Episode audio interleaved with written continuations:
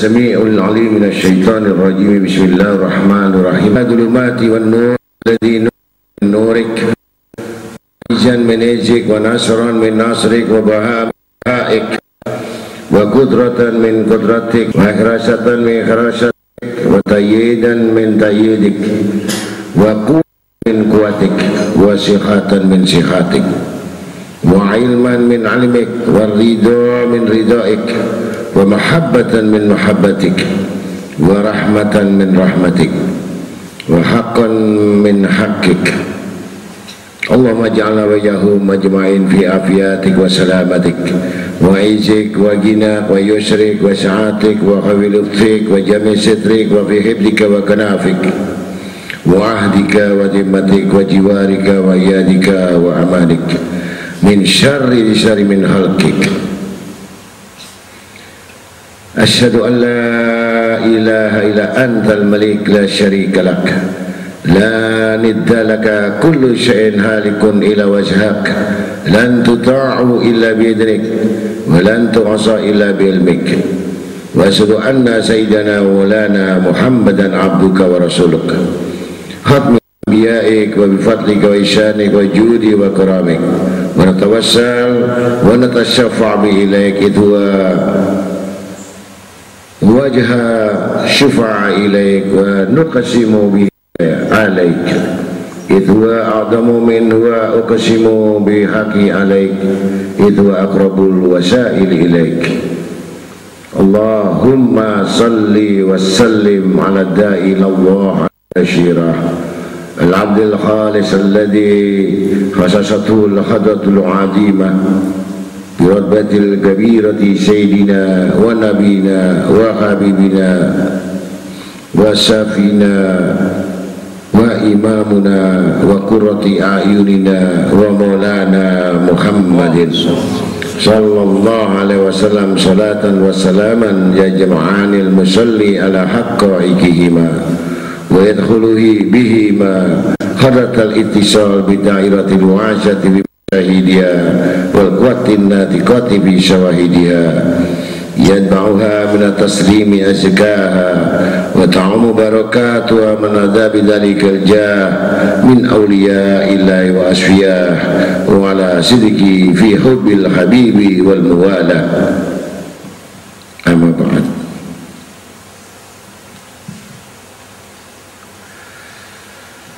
Pertama-tama kita banyak memanjatkan rasa syukur kita kehadirat Allah Subhanahu wa taala. Yang mana kita malam ini masih diberikan panjang umur dengan keadaan sehat walafiat taatillah wa rasulih. Dan mudah-mudahan kita semuanya ditambahkan keimanan kita, ketakwaan kita, kekusukan kita, keyakinan kita dan mudah-mudahan senantiasa Allah Ta'ala berikan petunjuk kepada kita di dalam agama dunia dan akhiratnya dan mudah-mudahan Allah Ta'ala mengabulkan segala hajat-hajat kita sekalian. Dan mudah-mudahan yang utama yang dipaling diutamakan mudah-mudahan Allah Ta'ala mengampunkan dosa-dosa kita. Dosa pada orang tua kita dosa keluarga kita istri kita keluarga kita keturunan kita duriah-duriah kita dari bawah ke atas mudah-mudahan Allah Ta'ala mengampuni dosa-dosa mereka dan kelalaian-kelalaian mereka selama masa hidupnya di dunia dan sampai yang sudah mendahului kita. Mudah-mudahan Allah Ta'ala mengampunkan atas pada mereka. Dan mudah-mudahan Allah Ta'ala juga mencurahkan rahmat taufik hidayahnya inabahnya kepada kita semuanya sehingga Allah Ta'ala akan memberikan kebahagiaan agama dunia dan akhirat dan mudah-mudahan beban-beban yang berat terasa ringan bagi orang-orang yang beriman dan takwa kepada Allah Ta'ala dan diberikan rezeki yang tidak disangka-sangka. Amin salawat serta pujian kepada salam pada pujian pada baginda Nabi Syafi' Nabi Musyafa' Nabi Akram al-Akramin Nabi Mustafa Muhammad sallallahu alaihi wasallam bersama ahli dan keluarga dan sahabatnya semuanya dengan pembacaan salawat yang terus menerus bagi pecinta-pecintanya beliau mudah-mudahan tidak disia-siakan oleh Allah Ta'ala kecuali balasan adalah rahmatnya yang turun baik di dunia maupun di akhirat nanti. Dan mudah-mudahan kumpul bersama Rasulullah SAW di dalam surganya. Amin maka hari ini kita teruskan dengan pelajaran-pelajaran dalam kitab Al-Ihya Ulumuddin yaitu tentang hal terjalannya dunia yang sifat-sifat itu tidak dimiliki bagi aulia-aulia solehin terutama di zaman Nabi SAW yang mana pada waktu itu adalah seorang yang alim, abid, kemudian orang yang takwa kepada Allah Ta'ala dan betul-betul membenci masalah dunia yaitu Uwais Al-Qarani.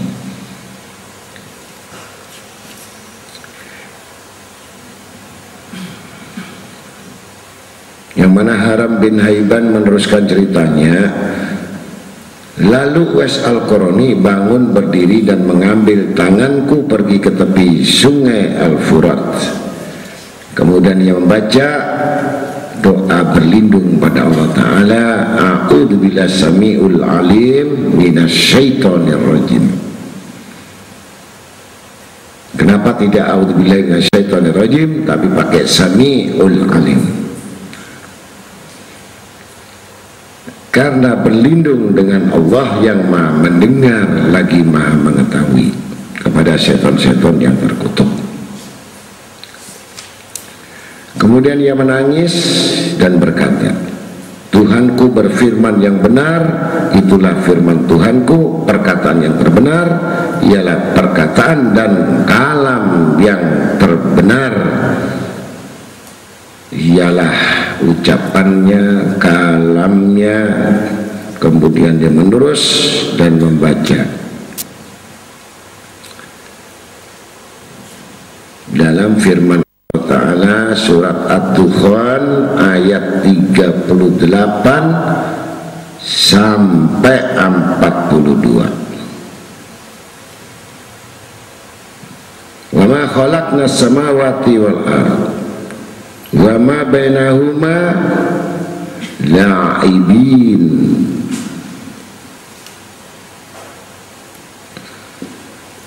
wa ma khalaqnahuma illa bil haqqi walakinna athrahum la ya'lamun inna yawmal fasli miqatuhum ajma'in yawma la yughni maulan an maulan syai'an walahum yungsharun illa man rahimallah innahu wal azizur rahim. Sadaqallahul maulana azim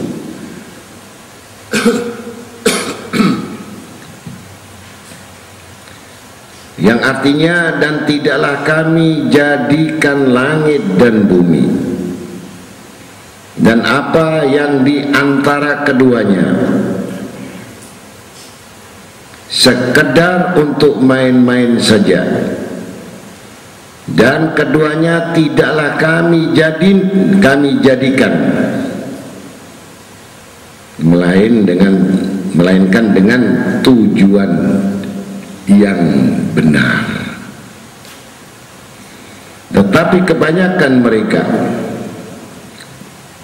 walakin asrahum la ya'lamun tetapi kebanyakan mereka tiada mengetahui.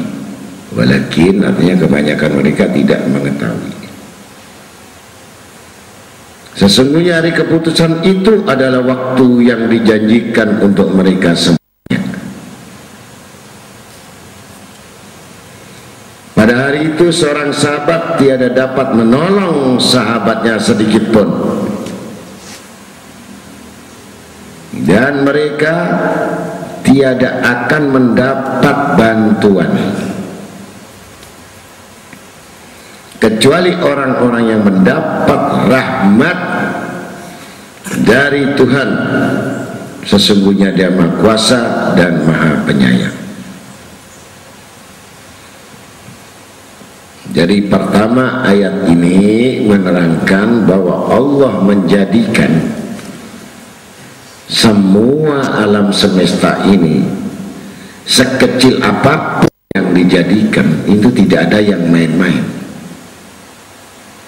Dan tidak ada yang dikatakan kebetulan. Dan juga Allah membuat menciptakan tiada main-main artinya tidak diulang-ulang. Kalau kita bisa membuat salah atau berulang-ulang. Tapi Allah jadikan kun. Fayakun artinya jadi.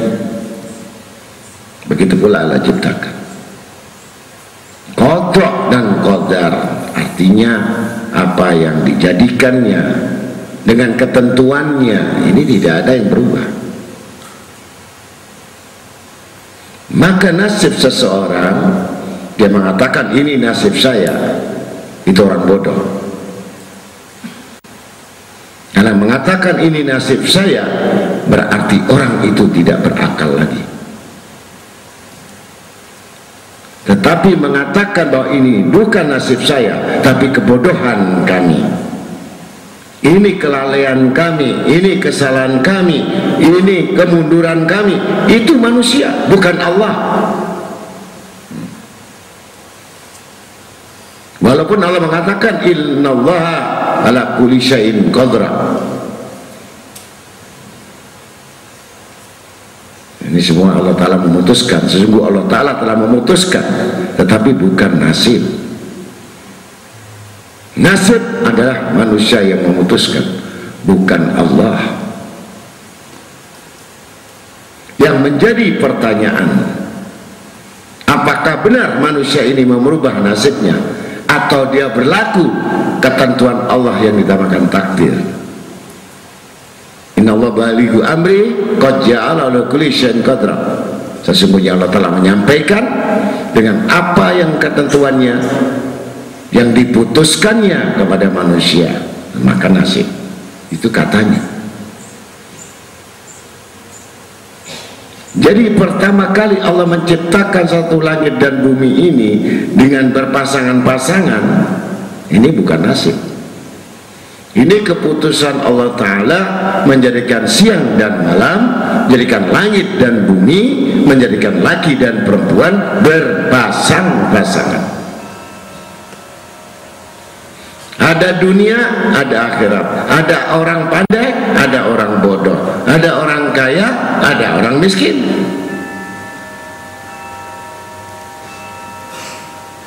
Literatur kemampuan manusia dalam ukuran yang mana ukuran-ukuran tadi bisa dilakukan dan bisa dirubah atas pengetahuannya.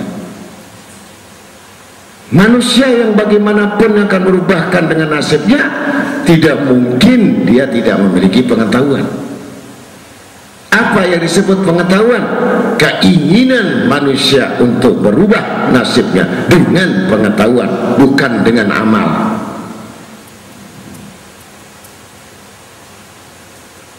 Amal adalah bentuk perbuatan pelaksanaan Bagaimana seseorang melaksanakan amal tanpa pengetahuan? Mustahil dengan pengetahuan tidak ada amal. Tetapi kebanyakan manusia tidak mengetahuinya karena kebodohannya. Diberi nasihat atau tidak sama. Tidak ada gunanya yang tadi siang atau sore kita tanyakan yang kita sudah terangkan siapa musuh kamu lebih dasar dari perang badar lebih dasar dari perang segala-galanya terutama pada dirimu sendiri. Ego kamu idealis kamu nah, kan diri dirimu ini sangat ego. Diri kita ini sangat egois. Bahkan terang-terangan dia menentang sama Allah. Pertama diri kita. Yang kedua siapa mereka? Hawa nafsumu. Dua ini musuh. Yang ketiga adalah syaitan. Bin iblis bin jahanam ini udah musuh yang keempat adalah duniawiyah yang kau cintai yang melebihi dari dirimu dan melebihi dari Allah dan Rasul. Tunggulah urusan dengan Tuhanmu. Maka bahaya manusia itu yang pertama adalah egonya yang kedua adalah nafsunya. Ini bisa maka dalil akal tadi maka masuk yang ketiga adalah syaitan. Ini. Syaitan ini sangat licik dan pengecut. Syaitan ini sangat halus dan lembut. Syaitan ini sangat betul-betul daya manusia disebut akal-akalan jadi orang yang berakal jadi timbul akal-akalan. Sistemnya ini ada siasat. Ini syaitan.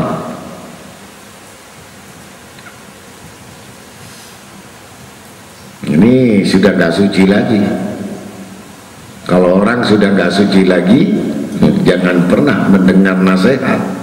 Jangan pernah nuruti perintah. Jangan pernah kamu megang Al-Quran jangan pernah kamu tahu ayatnya. Jangan pernah kamu melihat atau meliriknya. Allah butakan dia. Bahkan Allah jauhkan Al-Quran itu dari pahammu. Karena Al-Quran dijadikan kesuciannya dan suci.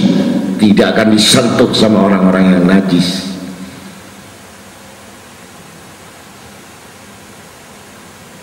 Kalau sudah tidak mau mendekatkan pada kebenaran menuju petunjuk-petunjuk itu kecuali Allah jadikan bagian yang lain dia akan melirik kepada dunia daripada kesucian. Ini orang munafik.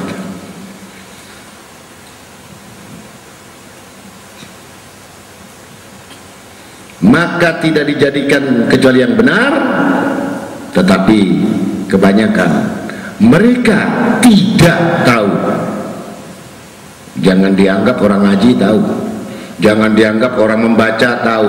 Jangan dianggap orang yang nulis tahu. Jangan orang menyalin tahu. Jangan dianggap semua dikir itu tahu. Allah tutup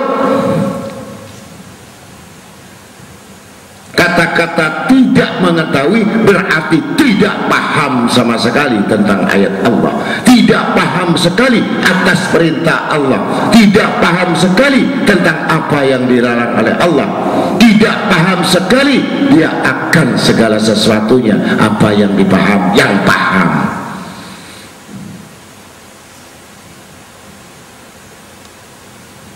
Kalau sudah tidak mengetahui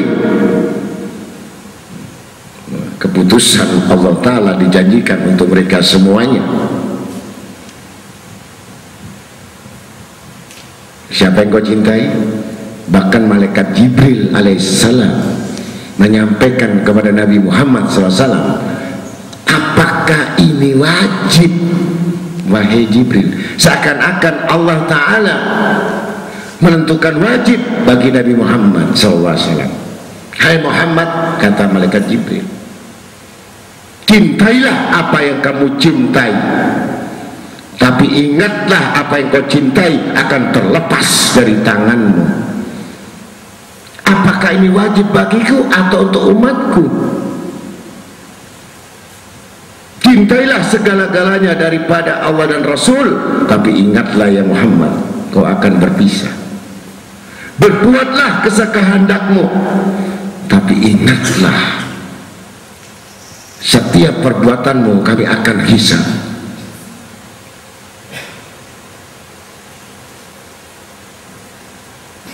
dari semua itu tidak ada tidak tanggung jawab. Nah ini. Apakah itu wajib?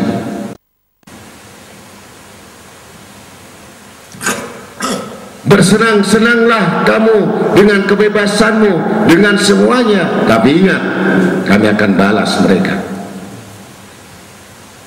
jadi Nabi Muhammad SAW sudah diajari oleh malaikat Jibril AS bahwa tidaklah hidup ini main-main. Jadi Allah jadikan kita hidup ini bukan main-main. Seperti Allah jadikan langit dan bumi bukan untuk main-main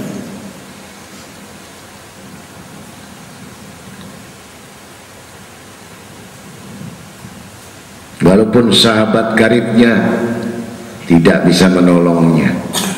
Beda satu agama beda satu dengan satu imannya.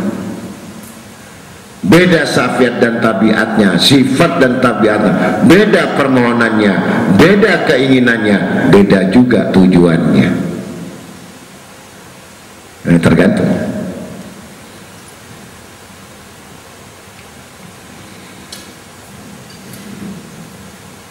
saat sahabatnya tadi dari Haram bin Haiban mengatakan demikian maka Uwais itu memekik dengan keras. Aku menyangka bahwa ia jatuh pingsan. Kemudian ia berkata hei anak Haiban bapakmu Haiban sudah meninggal dan engkau pun dekat akan meninggal maka ada kalanya ke surga dan ada kalanya ke neraka. Bapakmu Adam telah meninggal dan ibumu Hawa juga telah meninggal. Nabi Nuh sudah meninggal. Nabi Ibrahim alaihissalam Khalilur Rahman sudah meninggal. Nabi Musa Najiur Rahman sudah meninggal. Nabi Daud Khalifatur Rahman. Panggilannya juga sudah meninggal. Dan Muhammad SAW Rasul Tuhan Rabbul Alamin juga sudah meninggal. Sahabat Sayyidina Abu Bakar Khalifatul Muslimin juga sudah meninggal.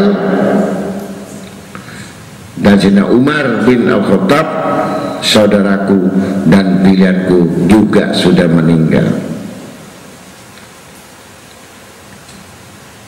Ini satu sahabat yang selalu mengingatkan. Jadi satu sahabat yang benar-benar sahabat adalah mengingatkan kapan kamu mati. Kapan kamu punya umur dan kapan kamu selesaikan urusanmu dengan Tuhanmu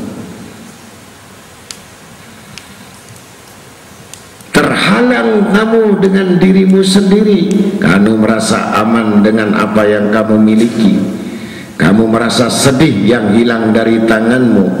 Dan kamu sungguh memalukan yang gila dengan pujian.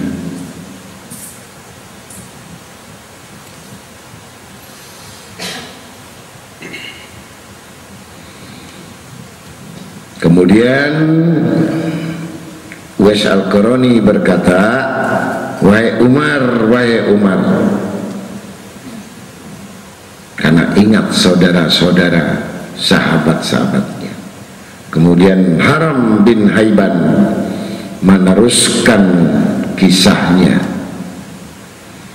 Lalu aku berkata Kiranya Allah curahkan rahmat kepadamu Sesungguhnya Umar itu tidak meninggal Lalu Uwais Al-Qurani menjawab Sesungguhnya ia telah dipanggil oleh Tuhanku kepadaku Dan telah dipanggil kepadaku diriku. Kemudian Uwais Al-Qurani menyambung, menyambungnya Aku dan engkau dalam golongan orang-orang yang sudah meninggal. Seakan-akan meninggal itu sudah terjadi. Artinya sebelum mati sudah mati. Jadi kalau orang yang takwa itu sudah mati tapi belum mati. Mengingatkan orang yang ter tertidur. Mengingatkan orang yang lalai. Mengingatkan orang yang cinta pada dunia. Dia sudah mati tetapi belum mati. Menunggu kematian. Jadi semua ulia-ulia Allah Ta'ala ini sudah mati. Mati dalam keinginan. Jadi yang hidup itu banyak keinginan. Kalau sudah banyak keinginan berarti dia nggak mau mati. Dan takut mati kalau orang yang sudah takut mati berarti banyak masalahnya. Jadi nggak ada ceritanya orang fakir, orang miskin, orang kaya yang banyak keinginan pada dunia tunggu masalahnya. Ini orang fakir aja banyak masalahnya apalagi orang yang banyak usahanya. Hmm.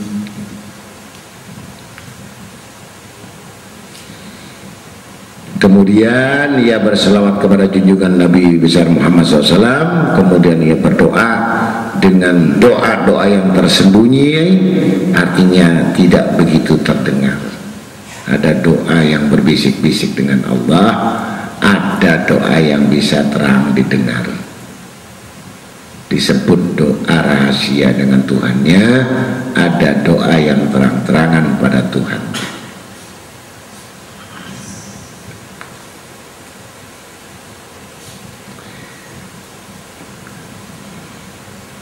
Kemudian ia berkata, inilah wasiatku, jagalah, wahai Haram bin Haiban.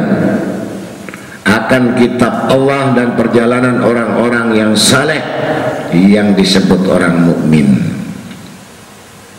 Sesungguhnya aku telah dipanggil kepada diriku dan dirimu. Haruslah kamu mengingati mati Orang kalau mengingat mati bukan hanya katanya saya ingat mati, tapi melamun. Saya ingat mati tapi nggak ada usaha. Saya ingat mati tapi nggak punya bekal. Saya ingat mati tapi malas. Sama ya. Ada orang ingin kaya tapi nggak kerja ingin jadi orang pandai nggak belajar. Ya ada orang yang kepingin cuman kepingin. Ini disebut tulul amal. Panjang angan-angannya tanpa ada sesuatu gerakan dan keinginan dan kemauan-kemauan yang keras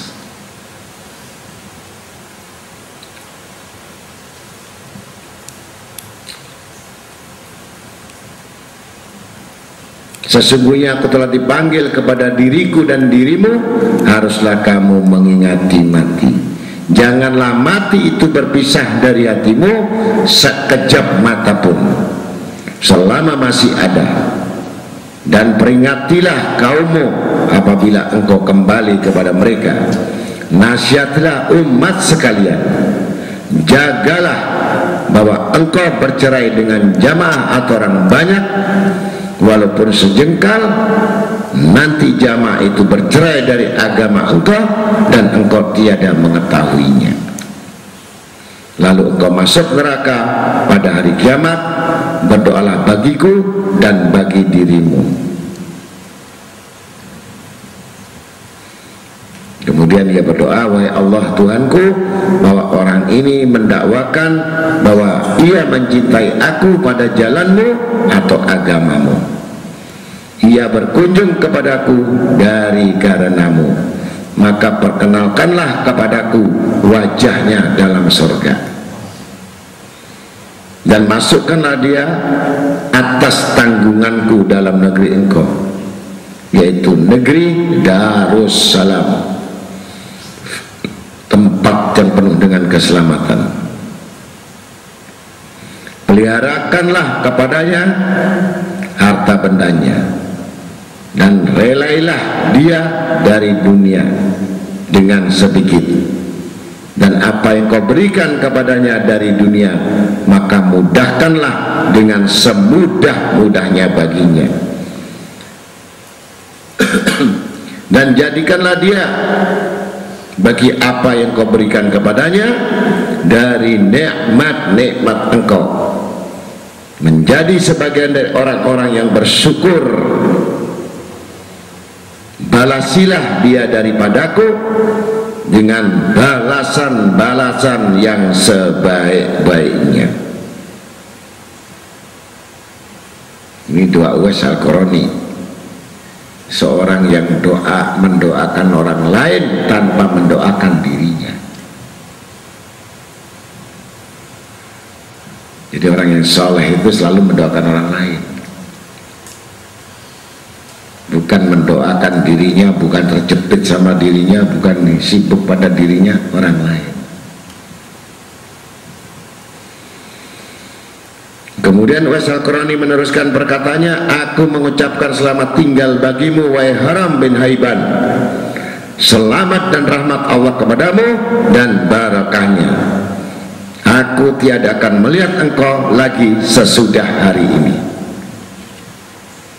Kiranya Allah mencurahkan rahmat kepadamu, engkau mencari aku. Maka sesungguhnya aku tidak suka atau tidak menginginkan menjadi orang yang terkenal.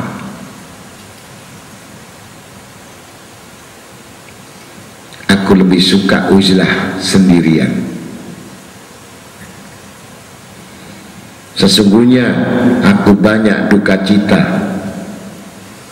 Sangat bersedih hati ketika aku bersama manusia itu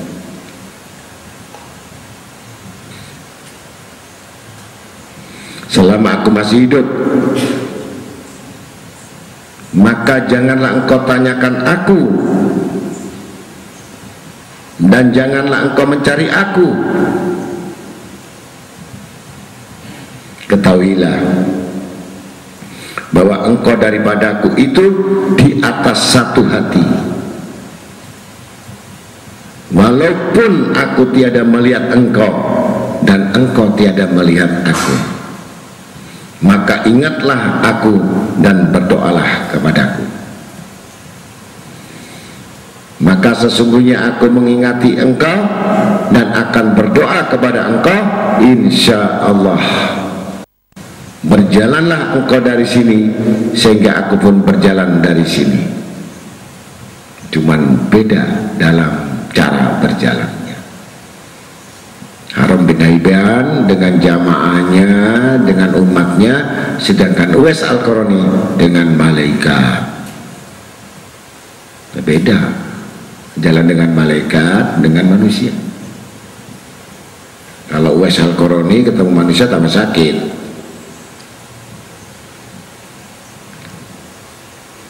Aku ingin berjalan bersama dia sesaat maka ia enggan enggan bersama aku dan aku berpisah dengan dia. Lalu ia menangis dan membawa aku menangis.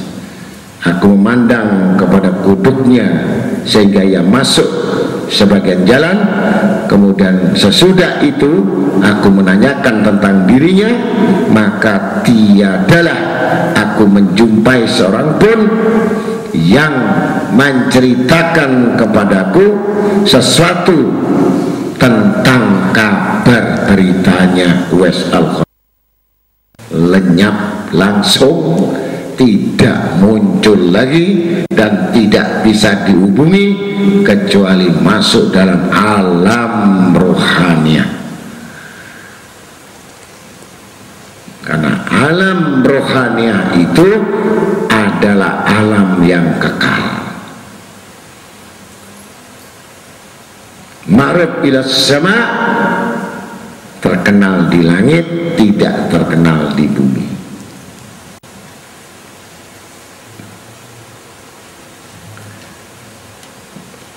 Sekiranya Allah mencurahkan rahmat dan mengampunkan dosa-dosanya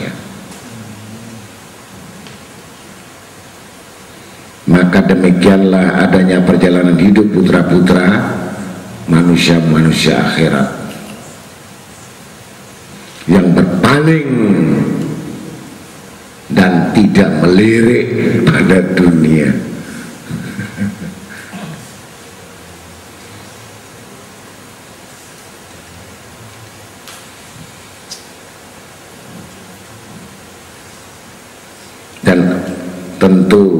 semua sudah mengetahui dari yang lalu tentang penjelasan dunia dan dari hal perjalanan hidup para nabi-nabi dan wali-wali bahwa batas dunia itu setiap apa yang dinaungi oleh yang hijau atau dari langit yang dibawa oleh yang berdebu bumi kecuali apa yang ada karena Allah Azza wa Jalla dari yang demikian jadi tercelanya dunia dan kemuliaan tentang akhiratnya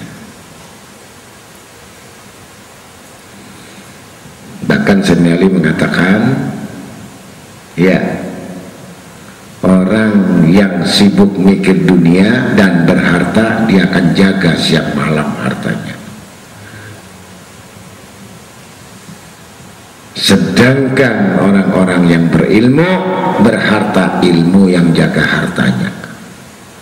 Bukan dia ikut menjaga hartanya. Ilmunya yang menjaga hartanya. Dan harta yang diberikan akan berkurang. Kalau orang berharta diberikan berkuranglah hartanya.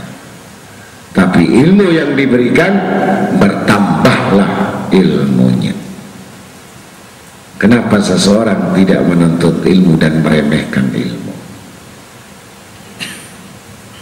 Dia memburu amal, dia memburu dengan bentuk pahala dan amal, sesungguhnya dia hanya riak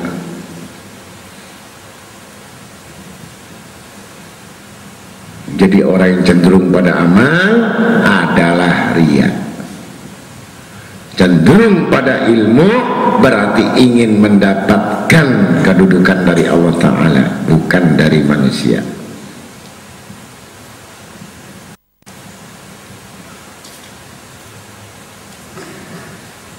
Ini bertambah jelas dengan contoh yaitu ada seorang yang akan menunaikan ibadah haji apabila ia bersumpah bahwa dalam perjalanan haji ia tiada akan menyibukkan diri dengan perbuatan yang tidak menyangkut dengan amal ibadah haji.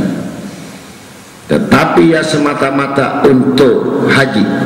Kemudian ia sibuk berbuat menjaga perbekalan umpannya onta menjahit tempat air minum dan tiap-tiap sesuatu yang tidak boleh tidak bagi haji niscaya ia tidak tergerak sumpah.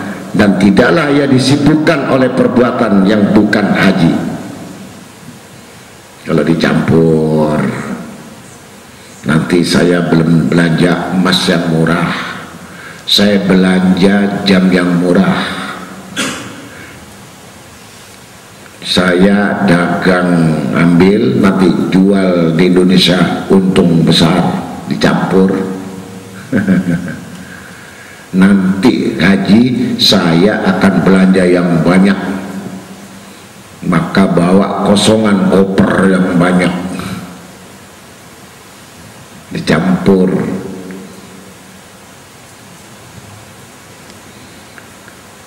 maka begitu pula lah badan itu kendaraan jiwa yang akan menjalani perjalanan umur maka menjaga badan dengan yang mengekalkan kekuatannya pada menjalani jalan yaitu dengan cara menggunakan ilmu dan amal. Itu termasuk akhirat. Termasuk akhirat tidak termasuk dunia.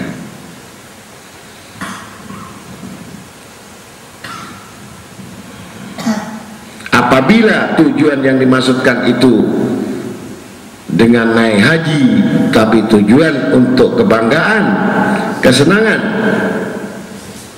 dan pamer dengan sahabat tetangganya yang miskin malu dengan tetangga malu dengan koleksi dan koneksinya malu dengan semua. Kenapa saya tidak haji? Walaupun pas-pasan dia berangkat itu hukumnya batal. Pas-pasan pulang pun dia bingung untuk cari utangan. Ini sudah nggak benar ya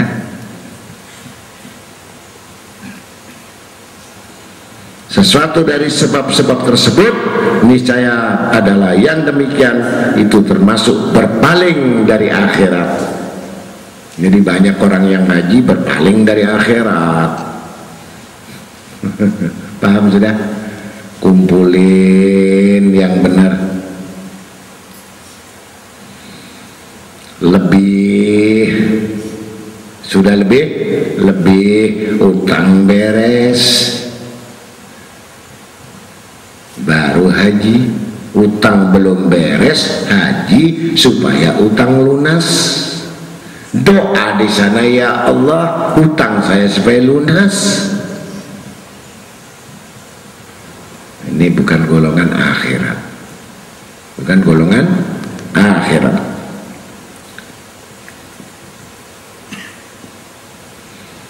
dan termasuk berpaling dari akhirat dan ditakuti hatinya akan kesat dan kasar.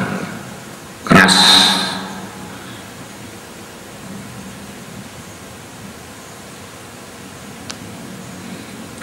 Hanafisi berkata aku berada pada pintu Bani Saibah di masjid tujuh hari dalam keadaan lapar maka pada malam ke-8 aku mendengar orang memanggil dan aku di antara jaga dan tidur yang isinya bunyi ketahuilah barang siapa yang mengambil dari dunia lebih banyak daripada yang diperlukannya niscaya akan dibutakan oleh Allah mata hatinya maka inilah penjelasan hakikat dunia pada hakmu. Maka ketahuilah yang demikian niscaya engkau akan mendapat petunjuk insya Allah jadi penjelasannya hakikat dunia mengenai diri dunia itu dan kesibukan kesibukannya yang menghabiskan cita-cita makhluk. Sehingga dunia itu melupakan mereka kepada diri mereka.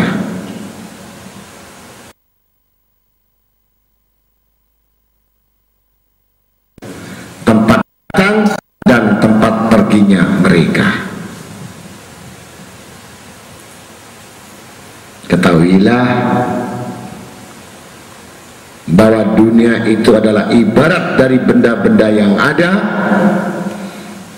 manusia mempunyai keuntungan padanya dan mempunyai kesibukan pada memperbaikinya maka inilah tiga perkara.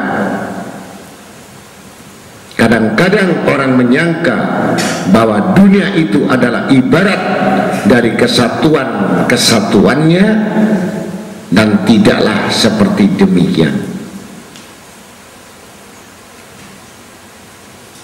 Adapun benda-benda yang ada di mana dunia dikatakan dari benda-benda tersebut ialah bumi dan apa yang di atas bumi. Maka Allah Ta'ala berfirman inna ja'alna ma'alal ard zinatan laha linabluwahum ayyuhum ahsanun amalan. Sadaqallahul malal azim sesungguhnya kami menjadikan apa yang di bumi ialah untuk menjadi perhiasan baginya. Karena kami hendak menguji siapakah di antara mereka yang paling baik pekerjaannya. Surat Al-Kahfi ayat 7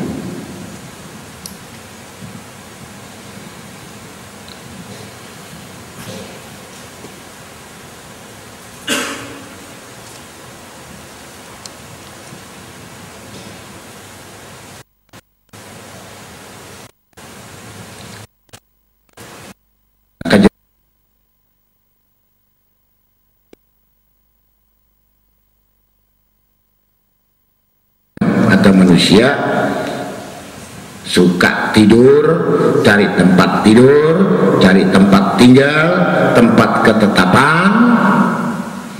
Dan apa yang di atas bumi itu menjadi alat? Suka pakaian makanan alat minum sampai perkawinan selesai. Itu dunia. Memperbanyak anak memperbanyak ternak memperbanyak kantor memperbanyak kebun memperbanyak duit memperbanyak nafsu memperbanyak makan memperbanyak senang. Lupa mati. Lupa. Lupa mati sadar kadang-kadang ada malaikat Israel di atas kepala kita. Nggak sadar. Ada orang berkunjung sama Nabi Sulaiman alaihissalam. Kemudian orang ini harus mati di rumahnya. Padahal perjalanan dari Syam ke Palestina ke Bani Israel itu kalau naik onta tiga bulan. Padahal takdirnya mati di Syam di Mesir. Maka malaikat Israel bisikin sama Nabi Sulaiman. Ya Nabi Allah Sulaiman saya kasih kabar. Katakan sama tamumu itu harus lima menit sudah mati. Tapi bukan di tempatmu suruh cepat pulang. Karena sudah dijemput. Ini malaikat Israel bisik sama Nabi Sulaiman Akhirnya Nabi Sulaiman mengatakan sama tamunya, wahai tamuku, kok ada tamu istimewa yang sekarang lagi menunggu kamu di rumahmu. Dan waktunya sudah tidak memungkinkan karena kurang lima menit lagi. Tamumu akan pergi meninggalkanmu karena ini sangat urusan yang paling besar, tidak ada yang paling besar di antara tamu-tamumu. Lantas bagaimana kami? Ya Nabi Sulaiman baiklah aku perintahkan izin Ibrit izin izin Ibrit untuk menyediakan karpet terbang. Kecepatan 10.000 cahaya. Sehingga kamu dalam satu menit sudah sampai di kediamanmu. Silahkan kamu naik hambal di atas tikar. Terbang langsung satu menit sampai rumah ditunggu tidak ada tamu. Mana? Katanya ada tamu. Mana? Tidak lama masuk di kamar datanglah orang mengetok pintu. Assalamualaikum warahmatullahi wabarakatuh. Aku adalah malaikat maut penjabut nyawa. Inilah yang dikatakan Nabi Sulaiman tamu yang paling agung dan tamu yang membawa musibah pada keluarga. Tamu penghancur dari dunia ini tamu penghapus dari kecintaan. Tamu yang memisahkan daripada keluargamu. Yang tidak bisa ditunda diundur. Lima menit langsung innalillahi wa inna ilaihi rajiun. Lima menit. Jadi meninggalnya orang itu ada sudah ditentukan. Ya. Jadi jangan oh saya nanti mati di sini mati situ. Oh nggak bisa sudah diputuskan oleh Allah Ta'ala meninggalnya itu dengan kebaikan-kebaikan atau keburukan-keburukan yang sebenarnya amal itu dari manusia itu sendiri. Kalau tanamkan keburukan-keburukan itu pasti diakhirkan dalam kesesatan sedangkan amal yang berbuat baik itu insya Allah akan diberikan meninggal yang baik. Wassalamualaikum warahmatullahi wabarakatuh